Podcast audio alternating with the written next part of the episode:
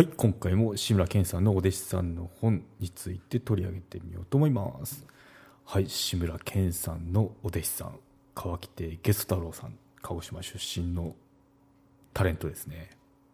の話をしてみようと思います。そうですね前回はその、まあ、変な名前っちゃ変な名前なんですけど川木亭ゲス太郎さん。でもこの名前っていうのは命名したのがダチョウ倶楽部の肥後さんとあとは今お笑いでよく見る有吉さんですね。元猿岩石のお二人が竜兵会の飲みの席の中で命名してくださったそうですね。でそのゲソ太郎さんが書かれた本から今週は志村けんさんのエピソードっていうのをお届けしているわけなんですけど、まあ、前回前編ですね。前編だとそのゲソ太郎さん自身がどういう方なの？とかあとはそのゲソ太郎さんと志村けんさんの出会いの話をしたんですけどそうですね今回はその、まあ、ケンさんの人柄が分かるような話を中心に話をしていこうかなと思いますね。ですね、前回最後の方でさりげなく稽古をつけてましたよ、まあ、お弟子さんといってもあの運転手なんであの普段は志村けんさんを送り届けるしかもその送り届けるのがリムジン7メートルもあるリムジンでその麻布十番とかあの都内の狭いところを走ってたというそういったあの話をしたところなんですけど、まあ、今回はその、まあ、やっぱその師匠師匠っていうかなんか上司と部下の関係ってこういうのがいいよねっていうようなエピソードを話してみようかなと思いますね。はい、ですねちょっとおさらいとしてあのどんなふうにさりげなく稽古をつけてたのっていうのを話をすると、まあ、例えば、まあ、志村けんさんはあの舞台の人なんであのまあ、演技ですよね。演技指導っていうのをたまにここでちょっとこけてみろとか そんな感じで急に振られてやってみていやそうじゃないんだよ。こうするんだよ。みたいな感じで実際にやってみせてたわけなんですよね、うん、なんでそんな感じで急に不意にこう稽古がつくという。普段はあのドライバー運転手の立場でも急にそういった稽古をつけてで7年後に、まあ、そのお弟子さんから抜けるわけなんですよね、うん、もういいでしょうってことで、うん、7年もしていたのかって言って 驚かれたぐらいなんですけど、まあ、その後っていうのはあの健さんも公認のお弟子さんで、まあ、時にはその一緒に舞台をした時とかってあの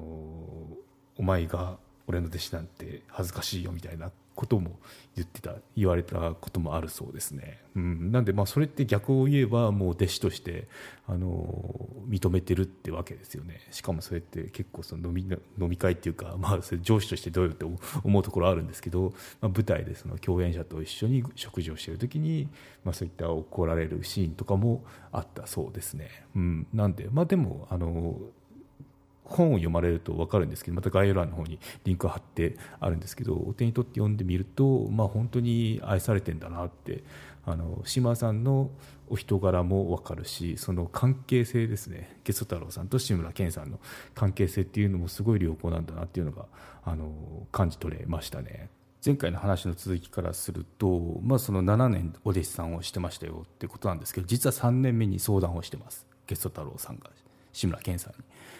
まあ、そのお弟子を分からさせてくださいっていう相談事だったんですよね。たら志村けんさん怒りましたよっていうことでしたね、うん、バカ野郎っていうことで、うん、なんでかっていうとお前は何もしてきてないよねっていう話でしたね、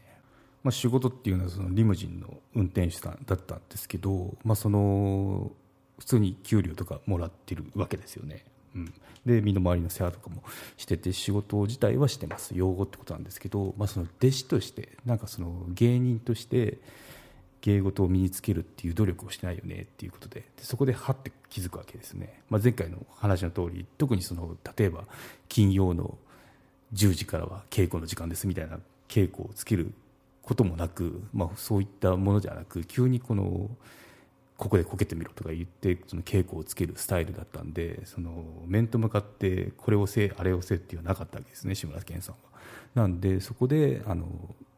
怒られたわけですよね、うん、じゃあどうすればよかったかっていうとその運転手の時って待ち時間結構あるわけですよね。志村けんさんが飲みに行ってる時間とかっていうのはもう何時間もずっと夜の2時3時まで。なんで、まあ、その期間に、まあ、芸人としては台本書いたりとかできたよねっていう話だったようですね、うん、なんでまあそこでこう気づいてそのまあ3年も普通にお給料もらって、まあ、衣食住困ってないわけですよね。なってくると慣れてきちゃって今こう芸人っていうかまあ弟子として入ったのに離れたとしたっても何もその芸人としてはやってないよねっていうのいうのをたしなめたっていうことがあったそうですね、うん、なんでここっていうのはそういったあの、まあ、きっかけきっかけっていうのは自分でこう作っていかなきゃいけないんだよって、まあ、普通にやってればただあの車の中で時間潰したりとかいうだけでこう終わっちゃいそうなんですけど終わっちゃいそうなんですけどその時間を使ってなんかこう台本を書くとかいうことができてそうやって努力するのが必要なんですよっていうあの教育ですよね、うん、なんで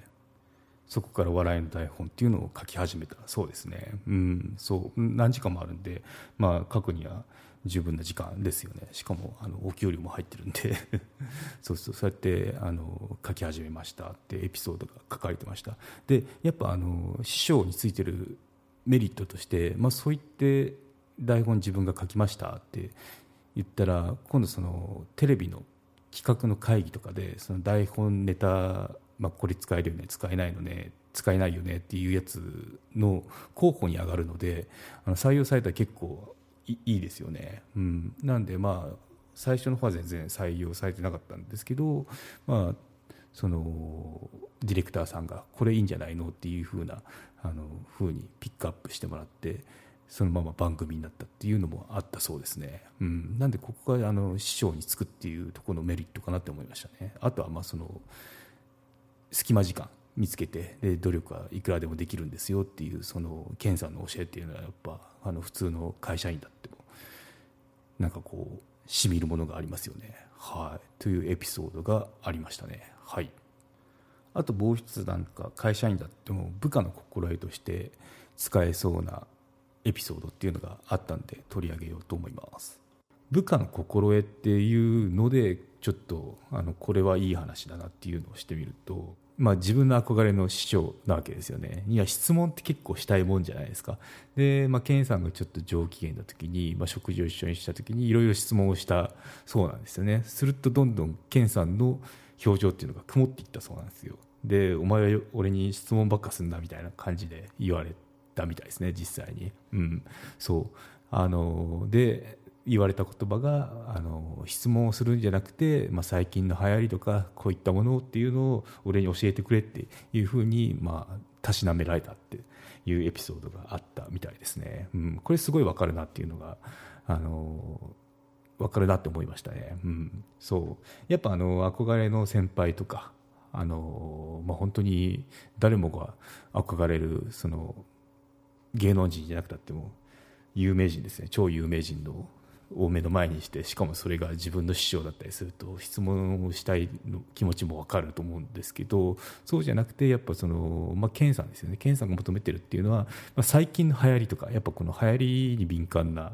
あの職種なんて、まあ、何が流行ってるのかとか何が話題なのとかいうのを仕入れたいわけですね。特にその年が離れてるんで健さんの方があのそれこそ自分の親と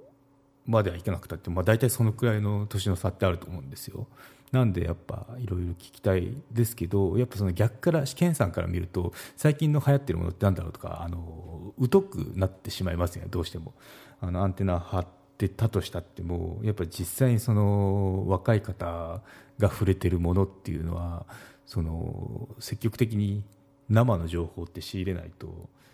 得られないと思うんですよ。うんでどう思ってるかっていうのを本当になんだろう流行ってるけどそれは好意的に受け入れられてるの？それとも流行ってるからみんな乗ってるだけマネジク有料チャンネルのご案内をいたします。サブスク版チャンネルマネジクプレミアムを Apple Podcast で金曜に配信中。サブスク会員は今までの会員限定エピソード全てを聞くことができます。Windows の方も iTunes から聞くことができます。トライアル期間もあります。ご登録して応援いただけると励みになりますのでどうぞよろしくお願いいたします。